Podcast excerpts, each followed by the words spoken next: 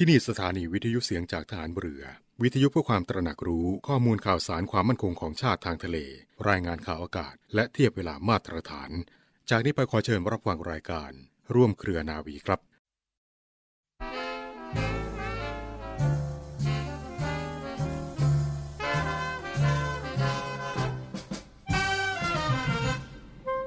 การศึกษาเป็นเรื่องใหญ่และสำคัญยิ่งของมนุษย์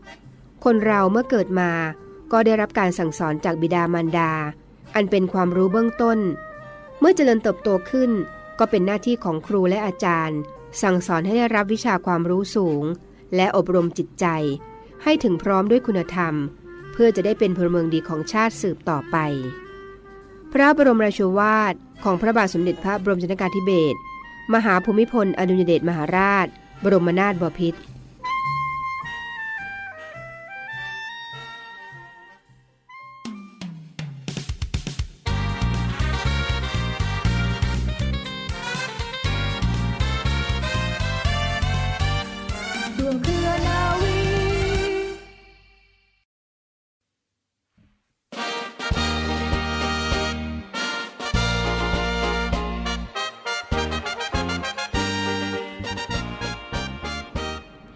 วัสดีคุณผู้ฟังทุกท่านค่ะขอต้อนรับคุณผู้ฟังทุกท่านเข้าสู่รายการร่วมเครือนาวี กับเรื่องราวสาระความรู้และข่าวสารที่นำมาฝากคุณผู้ฟังกันเป็นประจำทุกวันนะคะ วันนี้อยู่กับดิฉันค่ะ เรือโทหญิงปณิสราเกิดผู้สำหรับเรื่องเล่าชาวเรือในวันนี้ค่ะมีเรื่องราวประวัติความเป็นมาที่น่าสนใจ ของสถาบันวิจัยและพัฒนาพื้นที่สูงองค์การมหาชนมาฝากคุณผู้ฟังกันค่ะ ตามพระราชกิจสีกาจัดตั้งสถาบันวิจัยและพัฒนาพื้นที่สูง องค์การมหาชน พุทธศักราช 2548 ให้ความหมายของพื้นที่สูงว่าพื้นที่ที่เป็นภูเขา หรือพื้นที่ที่มีความสูงกว่าระดับน้ำทะเล 500 เมตรขึ้นไป หรือพื้นที่ที่อยู่ระหว่างพื้นที่สูงตามที่คณะกรรมการกำหนด พื้นที่สูงในประเทศไทยครอบคลุมพื้นที่ประมาณ 67.22 ล้านไร่นะคะ คิดเป็นร้อยละ 53 ของพื้นที่ 20 จังหวัด ได้แก่เชียงใหม่ เชียงราย แม่ฮ่องสอน พะเยา ลำพูน แพร่ น่าน ลำปาง ตาก เพชรบูรณ์ พิษณุโลก เลย สุขโขทัย กำแพงเพชร กาญจนบุรี อุทัยธานี สุพรรณบุรี ราชบุรี ประจวบคีรีขันธ์ และเพชรบุรีค่ะ พื้นที่ตั้งชุมชนบนที่สูงส่วนใหญ่นั้นเป็นพื้นที่ป่าต้นน้ำลำธารประมาณร้อยละ 88 ของหมู่บ้าน มีการคมนาคมที่ยากลำบากค่ะทำให้หน่วยงานของรัฐนั้นเข้าไปดำเนินงานบนพื้นที่สูงได้ไม่ทั่วถึงนะคะ นอกจากนี้พื้นที่สูงยังคงมีปัญหาของการทำไร่เลื่อนลอย และการบุกรุกทำลายป่าอย่างต่อเนื่องสถาบันวิจัยและพัฒนาพื้นที่สูงองค์การมหาชนนั้นถูกจัดตั้งขึ้นเนื่องจากว่า รัฐบาลมีนโยบายที่จะสนับสนุนงานโครงการหลวง และขยายผลงานโครงการหลวงในการพัฒนาเศรษฐกิจสังคม และสิ่งแวดล้อมบนพื้นที่สูงของประเทศไทย ให้เกิดผลสำลิดอย่างยั่งยืนค่ะ โดยมีพระราชกิจสฎีกาจัดตั้งสถาบันวิจัย และพัฒนาพื้นที่สูงองค์การมหาชน มีผลใช้บังคับตั้งแต่วันที่ 15 ตุลาคม 2548 เพื่อเป็นกระบวนการและกลไกในการเสริมสร้างงานวิจัยและพัฒนา เพื่อให้ได้มาซึ่งนวัตกรรมการเสริมสร้างและการรักษาภูมิปัญญาท้องถิ่น การเก็บรักษาคุณค่าของความหลากหลายทางชีวภาพ การถ่ายทอดองค์ความรู้จากโครงการหลวง และการผสมผสานกับภูมิปัญญาท้องถิ่นค่ะ การเสริมสร้างความเข้มแข็งของชุมชนบนพื้นที่สูงนั้นยังส่งเสริมการมีส่วนร่วมในการฟื้นฟูป่าต้นน้ำลำธารรวมไปถึงการแลกเปลี่ยนทางวิชาการในระดับนานาชาติอีกด้วยนะคะ เพื่อให้เกิดการพัฒนาองค์ความรู้และนวัตกรรม ในอันที่จะก่อให้เกิดประโยชน์แก่ประเทศชาติได้กว้างขวางมากยิ่งขึ้นค่ะ ต่อมาได้มีพระราชกิจสฎีกาจัดตั้งสถาบันวิจัยและพัฒนาพื้นที่สูงองค์การมหาชนฉบับที่2เมื่อวันที่ 9 มิถุนายน 2552 ขยายวัตถุประสงค์ให้สามารถบริหารจัดการสวนเฉลิมพระเกียรติ ราชพฤกษ์ 2549 ซึ่งเป็นพื้นที่จัดงานมหกรรมพืชสวนโลก เนื่องในวโรกาสเฉลิมฉลองของราช 60 ปี และเฉลิมพระชนมพรรษา 80 พรรษา และเมื่อวันที่ 23 มกราคม 2553 ค่ะ พระบาทสมเด็จพระบรมชนากาธิเบศรมหาภูมิพล อดุลยเดชมหาราช บรมนาถบพิตรก็ได้ทรงพระกรุณาโปรดเกล้าพระราชทานนามสวนแห่งนี้ว่า อุทยานหลวงราชพฤกษ์และต่อมาสำนักราชเลขาธิการก็แจ้งชื่อภาษาอังกฤษว่า Royal Park ราชพฤกษ์ค่ะ พื้นที่เป้าหมายที่กำหนดเป็นภารกิจหลักนะคะ ได้กำหนดพื้นที่เป้าหมายในระยะแรก เพื่อการถ่ายทอดความรู้และการพัฒนาเป็น 4 พื้นที่ค่ะ คือพื้นที่โครงการหลวง พื้นที่โครงการพัฒนาพื้นที่สูงแบบโครงการหลวง พื้นที่โครงการลักน้ำเพื่อพระแม่ของแผ่นดิน และพื้นที่โครงการถ่ายทอดองค์ความรู้ โครงการหลวงและพัฒนาศักยภาพชุมชนบนพื้นที่สูงค่ะ มีงานสนับสนุนและรักษาไว้ซึ่งพันธกิจของโครงการหลวงในการวิจัยและพัฒนานะคะ เผยแพร่และสร้างเครือข่ายองค์ความรู้ของการพัฒนาพื้นที่สูงอย่างยั่งยืนประกอบไปด้วย งานในด้านวิจัยก็เพื่อสนับสนุนงานวิจัยโครงการหลวง งานวิจัยและพัฒนาผลิตผล ผลิตภัณฑ์ที่มีคุณภาพรวมไปถึงเพื่อพัฒนาองค์ความรู้จากความหลากหลายทางชีวภาพและสิ่งแวดล้อมค่ะ งานด้านส่งเสริมและขยายผลค่ะโดยการนำเอาองค์ความรู้และโครงการหลวงเชื่อมโยง ความรู้ต่างๆ จากงานวิจัยเข้าด้วยกัน เพื่อมาสนับสนุน ให้ชุมชนนั้นเกิดความเข้มแข็งและนำไปสู่การพัฒนาชุมชนบนพื้นที่สูง ให้เกิดความยั่งยืนงานด้านพัฒนาเครือข่ายและความเป็นหุ้นส่วนในความร่วมมือในด้านต่างๆ ค่ะ อันนี้จะมีการสร้างเครือข่ายเพื่อสนับสนุนงานวิจัย งานพัฒนา อุทยานหลวง ราชพฤกษ์ทั้งภายในสถาบันโครงการหลวง และหน่วยงานภาครัฐ สถาบันการศึกษาทั้งในและต่างประเทศด้วยค่ะ งานด้านพัฒนาอุทยานหลวง ราชพฤกษ์เป็นแหล่งเรียนรู้ค่ะอันนี้ก็เพื่อพัฒนาอุทยานหลวงราชพฤกษ์ให้เป็นแหล่งเผยแพร่องค์ความรู้ และเป็นจุดเชื่อมโยงการแสดงผลงานวิจัย และพัฒนานะคะ ผลงานโครงการหลวงและพื้นที่สูงค่ะ สุดท้ายนะคะงานด้านบริหารและพัฒนาองค์กรค่ะ อันนี้ก็เพื่อเสริมสร้างองค์กรให้มีความเข้มแข็งและมั่นคงต่อไปค่ะคุณผู้ฟัง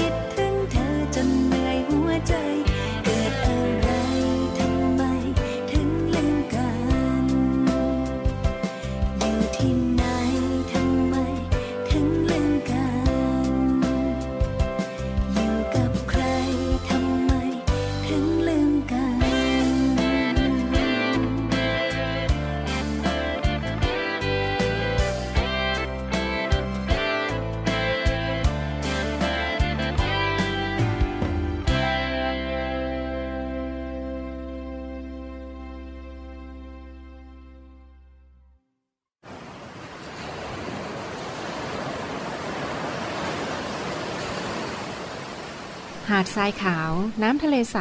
เริ่มต้นได้ด้วยมือเรา ขอเชิญร่วมเป็นส่วนหนึ่งในการดูแลรักษาท้องทะเลไทย ไม่ทิ้งขยะลงแหล่งน้ำชายหาดและท้องทะเล เพื่อลดปัญหาขยะมลพิษ ลดการใช้ถุงพลาสติก ไม่ทำร้ายสัตว์ทะเลหายาก และทำการประมงอย่างถูกวิธี เพื่ออนุรักษ์แนวปะการังอย่างยั่งยืน และท่องเที่ยวแบบวิถีใหม่ ปลอดภัยต่อธรรมชาติ กองทัพเรือสนับสนุนการปกป้องรักษาทรัพยากรธรรมชาติทางทะเลของไทย เพื่อความอุดมสมบูรณ์และยั่งยืนตลอดไป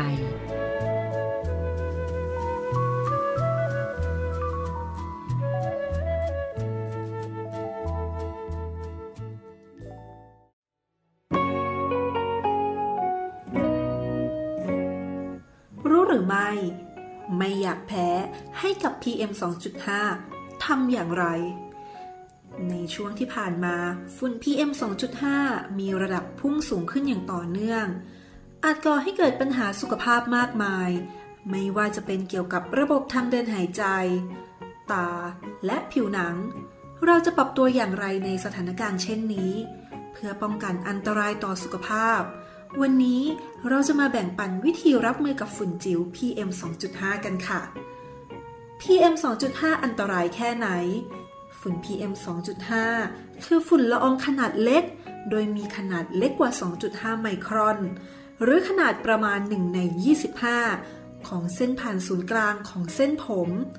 โดยฝุ่น PM 2.5 นั้น เนื่องจากมีขนาดเล็กมาก ทำให้หลุดรอดการกรองจากจมูก และสามารถผ่านลงไปถึงถุงลมปอดได้เมื่อเราหายใจเข้าไป ก่อให้เกิดการอักเสบของระบบทางเดินหายใจ และสามารถเข้าไปในระบบไหลเวียนเลือด และกระจายไปทั่วร่างกายได้ นอกจากนี้ในฝุ่น PM 2.5 มักพบสารก่อมะเร็ง และโลหะหนักที่เป็นอันตรายเกาะอยู่ด้วย อาการและผลกระทบจากฝุ่น PM 2.5 ระยะสั้นทำให้ระคายเคืองตา ตาแดง คัดจมูก น้ำมูกไหล ไอ อาการภูมิแพ้ และหอบหืดกำเริบทำให้ปอดอักเสบติดเชื้อง่ายขึ้น ผิวหนังอักเสบมีผื่นคันที่ผิวหนัง ระยะยาว การทำงานของปอดแย่ลง เสี่ยงต่อระบบทางเดินหายใจ โรคหัวใจและโรคหลอดเลือดสมอง เพิ่มความเสี่ยงการเกิดมะเร็งปอด ผิวหนังเหี่ยวย่นก่อนวัยวิธีการรับมือกับ PM 2.5 ติดตามรายงานสภาพอากาศ และระดับ PM 2.5 อย่างสม่ำเสมอ ในบ้านหรืออาคาร ควรใช้เครื่องฟอกอากาศที่สามารถกรองฝุ่น PM 2.5 ได้ สวมหน้ากากอนามัยทางการแพทย์ หรือสวมหน้ากาก N95 เมื่อต้องออกจากบ้านหรืออาคาร สวมแว่นกันลม กันฝุ่น สวมเสื้อยืดแขนยาวมิดชิด ลดเวลาการอยู่นอกบ้านหรืออาคาร โดยเฉพาะกลุ่มที่มีความเสี่ยงต่อ PM 2.5 สูง เช่น เด็ก หญิงตั้งครรภ์ คนชรา ผู้ป่วยที่มีโรคประจำตัว ได้แก่ โรคภูมิแพ้ โรคปอด โรคหัวใจ โรคหลอดเลือดสมอง และโรคไตเรื้อรัง หลีกเลี่ยงการออกกำลังกายกลางแจ้ง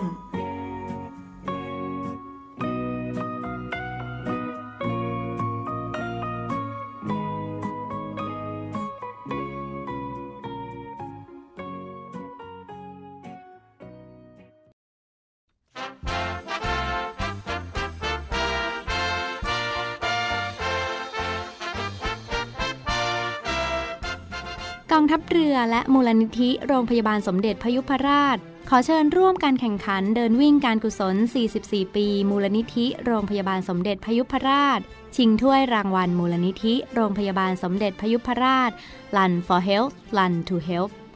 กำหนดจัดการแข่งขันในวันอาทิตย์ที่ 16 มกราคม 2565 ใช้เส้นทางการวิ่งในพื้นที่อ่าวนาวิกโยธิน หน่วยบัญชาการนาวิกโยธิน และฐานทัพเรือสัตหีบอำเภอสัตหีบ จังหวัดชนบุรี โดยแบ่งการแข่งขันออกเป็นระยะต่างๆ ได้แก่ฟันลัน 5 กิโลเมตร มินิมาราทอน 10.5 กิโลเมตร และฮาฟมาราทอน 21 กิโลเมตร สนใจสามารถโอนเงินเข้าบัญชีมูลนิธิ โรงพยาบาลสมเด็จพยุพราชธนาคารกรุงไทย จำกัดมหาชน เลขที่บัญชี 142ขีด102ขีด1137 และสอบถามเพิ่มเติมโทร 025918299 ขอเชิญร่วมกิจกรรมเดินวิ่งการกุศล 44 ปี มูลนิธิ โรงพยาบาลสมเด็จพยุพราช 16 มกราคมนี้ณอำเภอสัตหีบ จังหวัดชนบุรี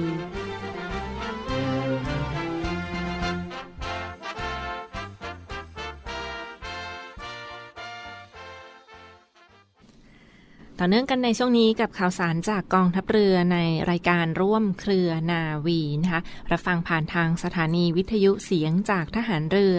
สทร 15 สถานี 21 ความถี่ ทั่วประเทศไทยค่ะ รวมทั้งรับฟังย้อนหลังกันได้เช่นเดียวกันที่แอปพลิเคชันเสียงจากทหารเรือและในส่วนของพอดแคสต์และ Spotify นะคะที่เสียงจากทหารเรือค่ะ มีหลากหลายรายการที่หยิบยก สาระและความบันเทิงมาฝากฟังกันอย่างต่อเนื่องนะคะ ฝากเป็นอีกหนึ่งกำลังใจกดไลค์กดแชร์ให้กับทีมงานกันในครั้งนี้ค่ะ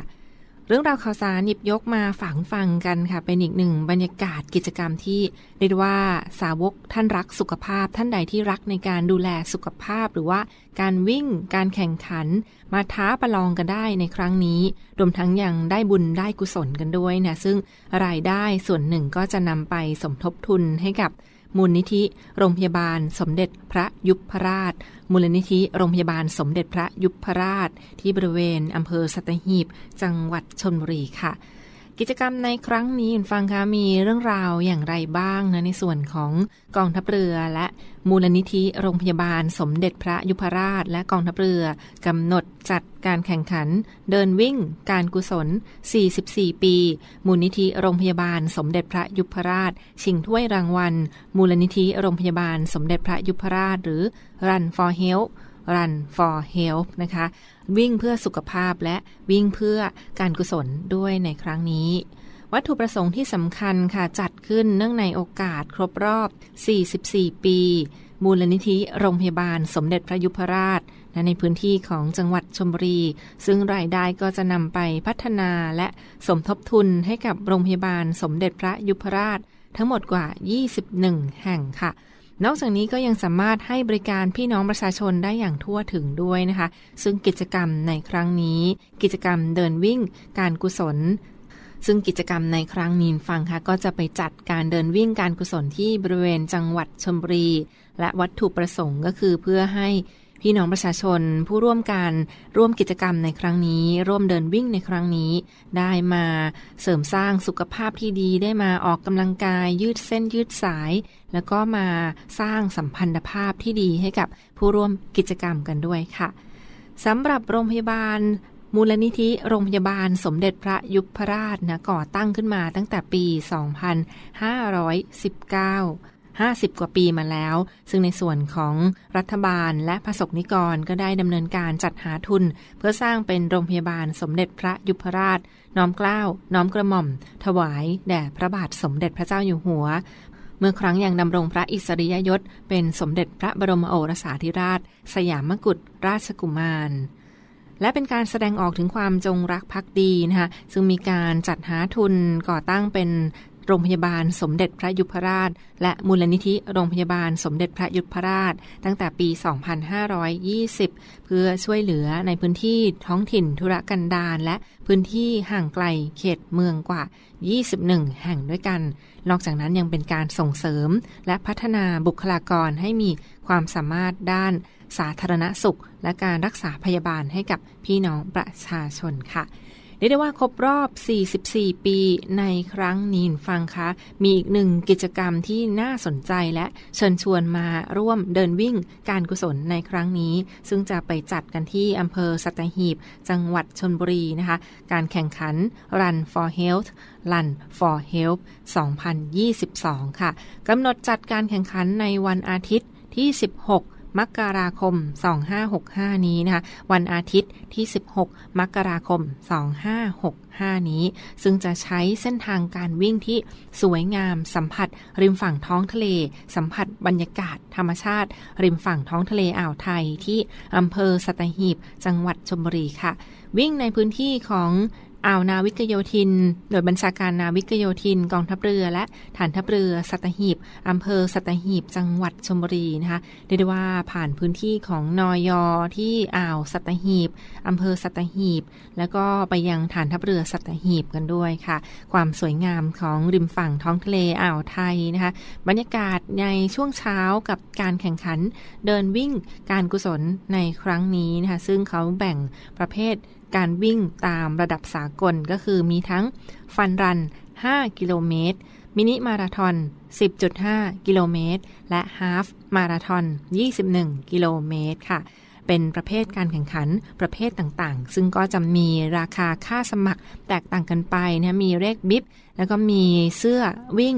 แต่งและประเภทนะแตกต่างกันไป แล้วก็มีเหรียญรางวัล รวมทั้งเสื้อ finisher สำหรับ ผู้ที่วิ่งแข่งขันในระยะไกลที่สุดค่ะ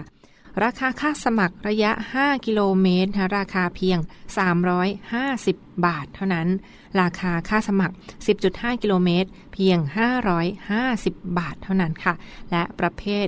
21 กิโลเมตร ราคาค่าสมัครเพียง